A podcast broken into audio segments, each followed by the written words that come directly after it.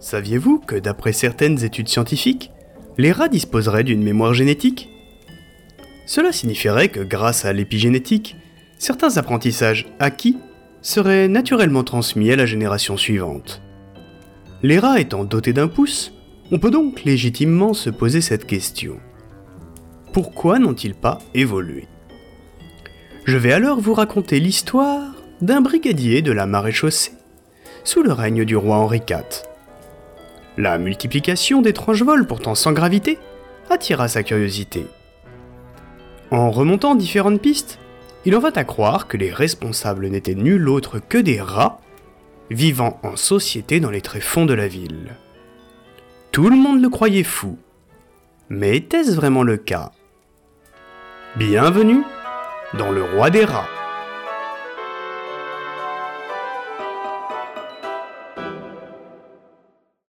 À l'approche des festivités de Noël, Paris s'était revêtu de son beau manteau blanc.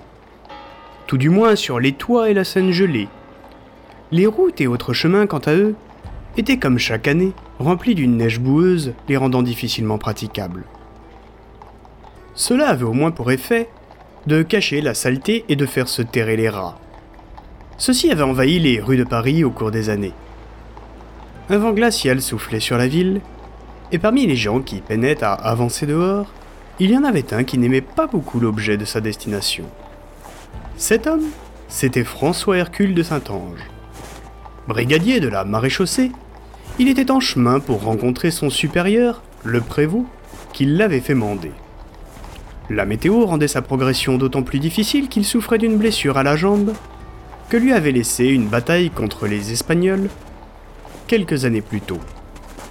Blessé de guerre et sans fortune, de par son titre de chevalier, on lui avait alors confié la charge de brigadier de la maréchaussée comme compensation. François Hercule approchait enfin de la caserne où officiait le prévôt. Deux archers montant la garde lui ouvrirent les portes dès qu'ils reconnurent son uniforme au bleu caractéristique, qu'il dissimulait par un long manteau noir pour se protéger de l'enfer hivernal. Le brigadier secoua ses bottes pleines de neige sur le parvis du bâtiment administratif de la caserne, puis y pénétra. François lui lança un homme sur un air jovial. César Je ne m'attendais pas à te voir ici Les deux hommes se prirent dans les bras avant de poursuivre. Oui, j'ai pris du galon. J'assiste le prévôt depuis peu. Et toi, comment vas-tu, François? Voilà longtemps que je n'ai pas eu de tes nouvelles. César de Saint-Ange était le petit frère de François Hercule. Il était le dernier garçon de la fratrie et était très proche de son aîné. Contrairement à celui-ci, César n'avait pas choisi le champ de bataille, mais était rentré très jeune à la maréchaussée. Comme son frère autrefois au sein de l'armée du roi, son remarquable travail lui avait permis de grimper les échelons. Son avenir était tout tracé. Il ne faisait aucun doute à qui que ce soit qu'il terminerait un jour à la place du prévôt. Je te prie de m'excuser, mon cher César. J'ai été très pris ces derniers temps. Tu travailles sur quoi en ce moment? Je dois aller sonner les cloches au brigadier Muta. Ça concerne le réseau d'enfants qui volent à la tire. Apparemment, sa patine et leur chef, le roi des rats, est une véritable anguille. Le roi des rats? Oui, c'est comme ça qu'il se fait appeler. J'ai toute l'affaire à reprendre. Mais entre nous, dit César en parlant plus bas, notre supérieur ne fait rien pour nous aider. S'il n'était pas prévôt, on pourrait croire qu'il fait tout pour que les choses restent ainsi. Soudain, une voix se fit entendre au fond de la pièce. Voyez-vous qui sort de ces beaux quartiers? Alors, Saint-Ange, enfin décidé à remettre votre charge? Il se dit qu'à force de faire le Jacques, vous êtes sur la sellette. Et voyez-vous qui ne sort jamais du sien? Je remettrai ma charge le jour où vous assumerez la vôtre. Théodore Vasseur était un autre brigadier de la maréchaussée. Il nourrissait une forte animosité envers son homologue, considérant celui-ci comme un parvenu à qui on avait offert sa charge par népotisme. Eh bien, voyez-vous, c'est à moi qu'on a confié la dératisation de la ville. Nous sommes en train de préparer un plan, une solution radicale à ce problème. Je dois avouer que c'est un excellent choix. Une vermine pour nettoyer la vermine, au moins ça fait ton sur ton. Un jour vous regretterez ces paroles, Saint-Ange. François Hercule, ignorant son rival, s'adressa à son frère. César, il faudra qu'on discute, mais pas maintenant. Le prévôt m'attend. Inutile de m'en dire plus. Je suis au courant. Vas-y. Mais tiens ta langue, mon frère. Tes extravagances l'ont mis d'une humeur massacrante. François Hercule fit un clin d'œil à son frère en souriant, puis entreprit de monter les marches en reprenant sa mine renfrognée. Sa jambe lui faisait mal. Alors qu'il s'apprêtait à frapper à la porte du bureau du prévôt, ce dernier avait reconnu le bruit de pas significatif qu'il faisait en boitant et le devança. Entrez de Saint-Ange. Il était en effet d'une humeur massacrante. François Hercule ouvrit la porte dans un grincement à réveiller un mort. Dans le bureau du prévôt, le décor était bien plus chaleureux que le gris du reste de la caserne. La cheminée abritait un superbe feu, tandis que le sol était recouvert de tapis, isolant la pièce du froid qui venait du dessous. Bonjour, monsieur. Cornjidouille Mais vous êtes marteau, ma parole Monsieur On n'entend plus parler que de ça parmi les gradés des brigades de votre secteur. Tout le monde se paie votre tête avec votre histoire de rat. Mais où avez-vous été chercher ça, ma parole? Je vous écoute Depuis plusieurs semaines, François Hercule enquêtait sur une étrange affaire de vol en série. Un jour, tandis qu'il rentrait à sa brigade, une pile de papier attira l'attention de notre chevalier reclassé.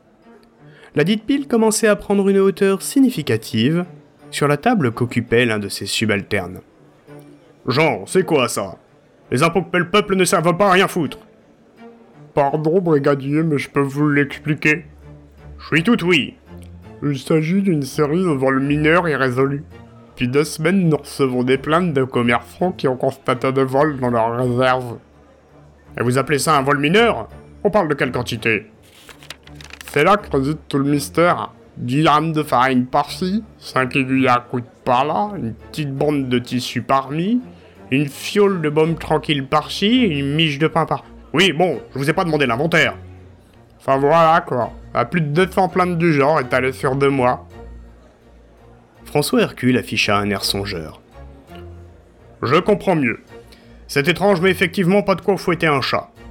Toutefois, nous devons d'abord penser au sentiment d'insécurité que ça peut créer chez les gens. Vous avez des pistes? Non, monsieur. On a dans le flou total depuis que les plaintes s'empilent. Ah si, il y a quelque chose qui revient souvent. Il n'y a jamais d'effraction, et plusieurs victimes auraient entendu les voix d'enfants de leur boutique au moment de constater les vols, mais sans apercevoir qui que ce soit. Bon, j'ai besoin de m'occuper l'esprit, alors déposez-moi tout ça dans mon bureau, s'exclama François Hercule. Si le poste de brigadier n'était pas des plus enviables, on avait confié à François Hercule un secteur particulièrement calme aux habitants de bonne morale. À tel point que sa brigade n'était pas des plus débordées, et les subordonnés qu'on lui avait demandé de superviser, pas des plus dégourdis. Cette affectation avait surtout été un moyen de remercier le chevalier en lui assurant une rente. Il avait donc du temps à tuer. La lecture de cette pile de plaintes serait une très bonne distraction avant d'aller nourrir le feu de sa cheminée. Mais il était un homme de fait, et sa lecture l'amena à penser qu'il y avait autre chose.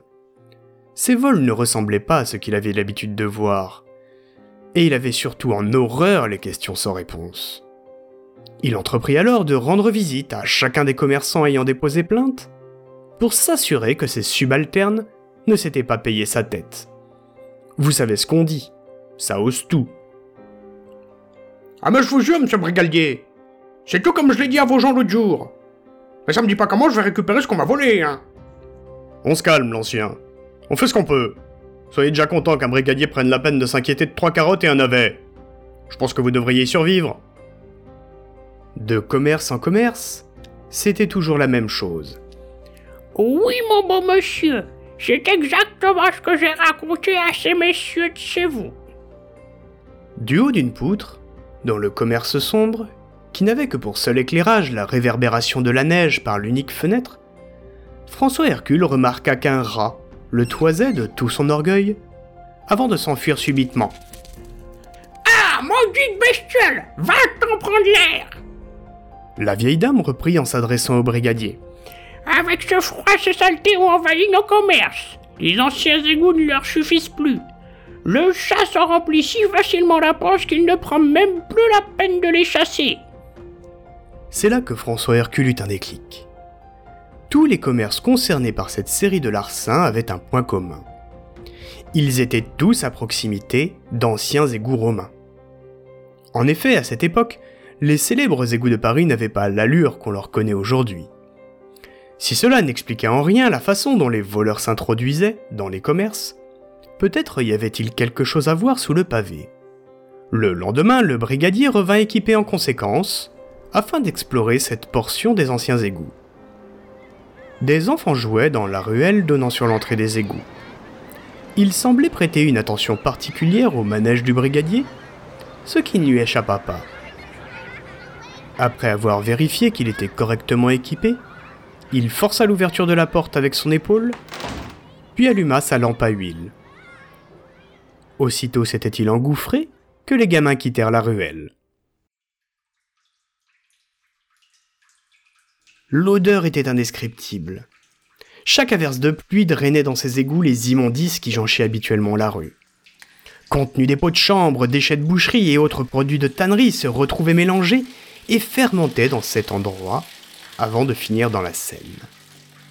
Après quelques dizaines de mètres, plusieurs intersections, et avoir vomi par deux fois, François Hercule eut la surprise de découvrir que tous les commerces étaient reliés entre eux par ce passage souterrain. Pas de quoi organiser un cambriolage, mais de quoi aisément permettre à une personne de petite taille de se faufiler avant d'ouvrir une discrète trappe qui arrivait sous les planches des commerces. Il suffisait alors de forcer une ou deux lattes du dit plancher pour pénétrer à l'intérieur. Voilà qui pouvait expliquer les voix d'enfants que personne n'était en mesure de voir. Il nota une chose singulière. C'était l'absence totale de rats en ces lieux pourtant si propices à leur prolifération. Soudain, il entendit derrière lui des chuchotements. C'est lui Non, monsieur, mais il n'est pas seul. Un frisson le parcourut et il se retourna brusquement, tendant sa lampe en direction des voix. Rien. Pourtant, il n'avait pas rêvé.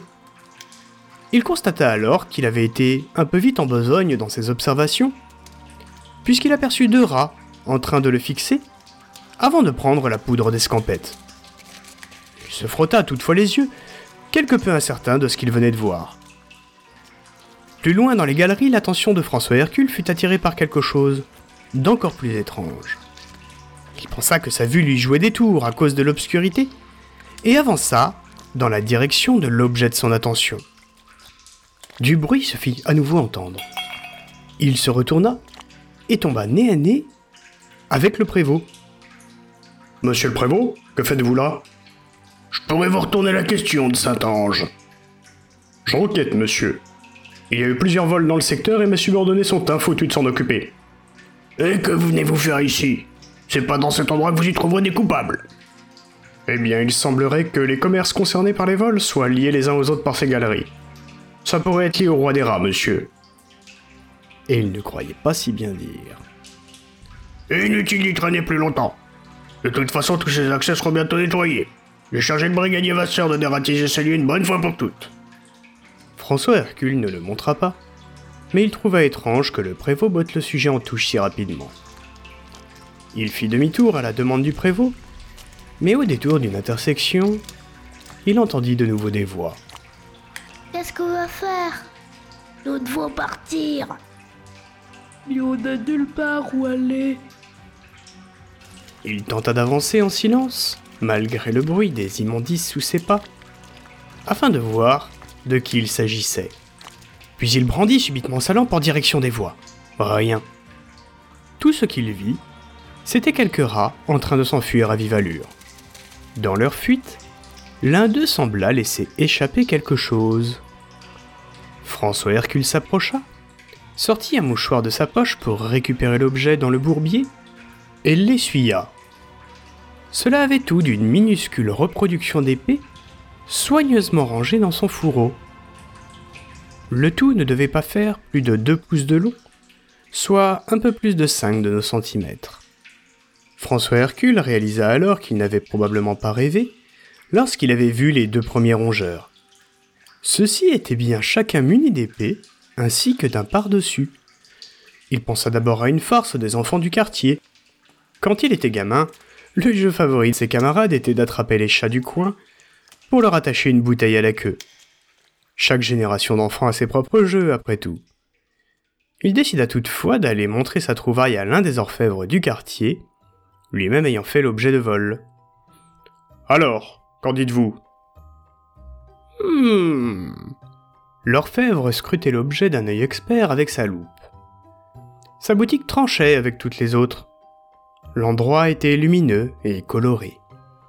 Des chandeliers éclairaient abondamment la pièce, ici et là, tandis qu'un long tapis violet recouvrait le sol pour accueillir les clients. Malgré une devanture dans le même état que celle des autres commerces, tout ici était parfaitement entretenu et à sa place. Seul le comptoir de l'artisan affichait un certain désordre, témoignant que des commandes étaient en cours de réalisation. Posant son accessoire, l'orfèvre releva la tête pour faire part de ses conclusions. Tout d'abord, cet objet n'est pas l'une de mes créations. Mais ce qui est le plus surprenant, c'est que le métal de la lame ne témoigne pas du travail d'un orfèvre. Cela ne ferait même pas une belle broche. Ici, il s'agirait plutôt du travail d'un forgeron, quelque peu grossier, ayant utilisé un marteau de même échelle. Cela pourrait provenir d'une collection de reproductions miniatures, mais ça n'explique pas le caractère approximatif du travail. C'est-à-dire Lors d'une commande de soldats miniatures, généralement par un noble voulant étaler ses victoires, on privilégie toujours l'esthétique dans ce genre de cas. Or ici, c'est la dimension pratique qui a été préférée. Le métal est solide pour sa taille, et le fil de l'épée aussi tranchant que la vôtre, monsieur le brigadier. Cela pourrait éventuellement être le travail d'un enfant qui apprend auprès d'un confrère. Ou alors ces cliras se sont mis à la forge. conclut l'orfèvre en plaisantant. Mais ce n'était pas tombé dans l'oreille d'un sourd. Contrairement à ses compatriotes, François Hercule était quelqu'un de très ouvert d'esprit, qui n'excluait jamais une éventualité. Il aurait pu s'en tenir à l'hypothèse des enfants des rues, mais une minuscule épée était tombée. Étant quelqu'un qui tirait ses conclusions parfois un peu rapidement, il ne lui en fallut pas plus pour supposer que des rats doués d'intelligence étaient auteurs des vols. Après avoir raconté toute son histoire au prévôt, de Saint-Ange s'était pris un savon par celui-ci qui ne l'avait pas ménagé. Mais vous avez complètement perdu la tête, ma parole. Ces juste ne feront que vous attirer des ennuis. Et votre famille, vous y avez pensé? Votre déshonneur rejaillira sur votre fils et votre épouse. Prenez au moins vos dispositions vis-à-vis d'eux. Je vous aime bien, Saint-Ange. Je n'ai rien contre vous. Mais ne comptez pas sur moi pour vous suivre dans vos délires. Oui, monsieur. Et si vous faites de la chasse aux gens votre nouveau passe-temps, tâchez au moins de rester discret et gardez ça pour vous. Bien, monsieur. À présent, j'ai affaire. Je dois voir avec Vasseur quel plan il a prévu pour nettoyer la ville de vos petits amis. Disposez François Hercule n'avait pas cherché à se défendre. S'il était obstiné, il avait aussi un profond respect de la chaîne de commandement. Il convint donc avec lui-même de terminer plus tard ce qu'il avait commencé, tout en gardant cela pour lui. Il eut toutefois l'idée d'en parler à son frère, à l'occasion d'un verre à la taverne. François, tu te rends compte de ce que tu avances? Je n'explique pas ton épée miniature, mais tout le reste pointe sur les enfants du roi des rats, c'est évident. Les voix, les accès, les gamins qui t'observaient dans la ruelle. C'est ma belle-sœur qui doit encore soupirer d'écouter une de tes idées farfelues. Au moins sur le champ de bataille, tu mettais tout le monde d'accord. Ironisa César. César était le seul qui pouvait plaisanter sur le sujet, sans que cela ne vexe son frère. Pour tous les autres, rigoler au sujet de sa blessure de guerre était certainement le moyen le plus efficace pour perdre nous dedans. Ce qui m'inquiète davantage, reprit César, c'est la présence du prévôt dans ses égouts. Il aurait pu envoyer Vasseur se salir plutôt que d'y aller lui-même. C'est vrai ça Cet immonde sac à merde y aurait eu toute sa place fit le brigadier en riant à gorge déployée. François, ce n'est pas un mauvais brigadier, comprends-le. Il a travaillé dur pour arriver là où il en est. Et même si tu as payé cher ta charge avec une blessure de guerre, tu as le quartier le plus tranquille de Paris. Le duc de Sully a créé beaucoup de ressentiment en te confiant cette brigade. Mouais, répondit François Hercule mollement. La discussion digressa et finalement, François Hercule repartit comme il était venu, avec ses certitudes. Aussi, quelques jours plus tard, entreprit-il de retourner dans les anciens égouts pour en avoir le cœur net. Au même moment, à l'autre bout de la ville, Vasseur et le prévôt supervisaient leur solution finale contre les rongeurs qui avaient envahi Paris. Tandis que François Hercule empruntait l'entrée des égouts, des membres de la maréchaussée étaient en train de déverser des tonneaux entiers d'un mélange d'essence de térébenthine et de poids dans les rigoles d'évacuation des eaux. Leur idée était simple mettre le feu aux égouts. À nouveau, sous le regard d'enfant qui faisait mine de jouer, François Hercule s'engouffra une nouvelle fois dans l'obscurité. Les pieds dans la mélasse immonde, sa lampe à la main, il poursuivit son exploration là où il l'avait laissé. Quelque chose avait attiré son attention et il voulait le voir de ses propres yeux. De l'autre côté de la ville, sous la neige, on s'employait à vider toujours plus de barils du mélange inflammable. César était là, lui aussi, ignorant que son frère approchait de lui, mais à quelques mètres sous terre. Plus vite, messieurs, fit Vasseur. On se les gèle. Je paye ma tournée si vous accélérez la cadence. François Hercule était arrivé à destination. L'humidité avait réveillé sa blessure, et l'odeur immonde qui régnait dans les tunnels cachait celle de l'essence de térébenthine qui était déversée non loin de lui. Face à lui, la scène était saisissante. Une immense salle faisait office de carrefour. En son centre, un monticule de déchets était entouré d'eau. Celui-ci était comme éclairé par une lumière venant du plafond, sans doute celle du jour, traversant quelques fissures. Sur le monticule, des rats. Par centaines ou milliers, c'était difficile à dire. Le monticule de déchets semblait organisé à la façon d'une petite ville. Quand les rats se rendirent compte de la présence de l'intrus, tous relevèrent la tête d'un coup dans sa direction. Au sommet du monticule, un rat se releva sur ses pattes arrière et gonfla le torse en regardant le brigadier. Il aurait juré y voir de la fierté. Il y eut un instant de flottement, au cours duquel le rat et l'ancien chevalier se regardèrent fixement, jusqu'à ce qu'une voix se fasse entendre. Chargez fit une voix enfantine. Au même moment, sur la surface, le prévôt donnait le coup d'envoi. Messieurs, feu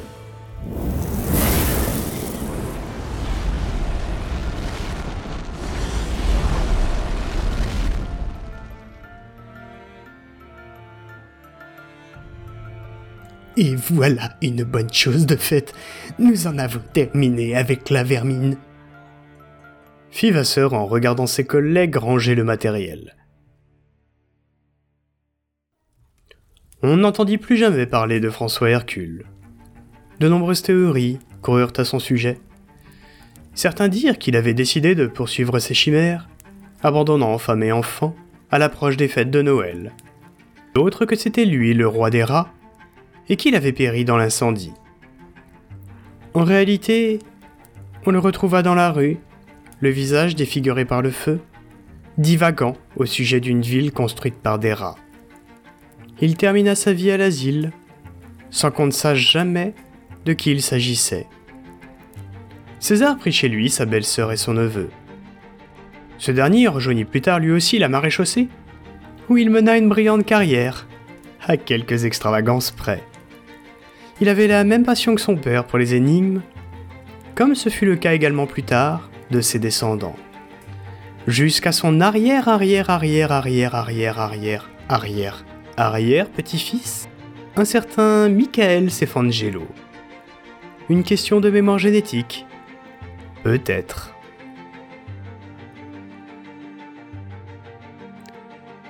Dans une ruelle du quartier des Porcherons, un ivrogne cuvait son vin dans le froid de la nuit. Tandis qu'il regardait sa bouteille de piquette vide, il crut entendre alors des voix, sans parvenir à en identifier la provenance. Qu'allons-nous faire, monsieur Survivre, mon ami, survivre. De son regard vitreux, le bois sans soif eut l'impression de voir quelques rats courant au travers de l'obscurité, une épée à la taille, un par-dessus sur les épaules. Il regarda de nouveau sa bouteille vide d'un œil circonspect, avant de se dire qu'il avait probablement rêvé. Fin.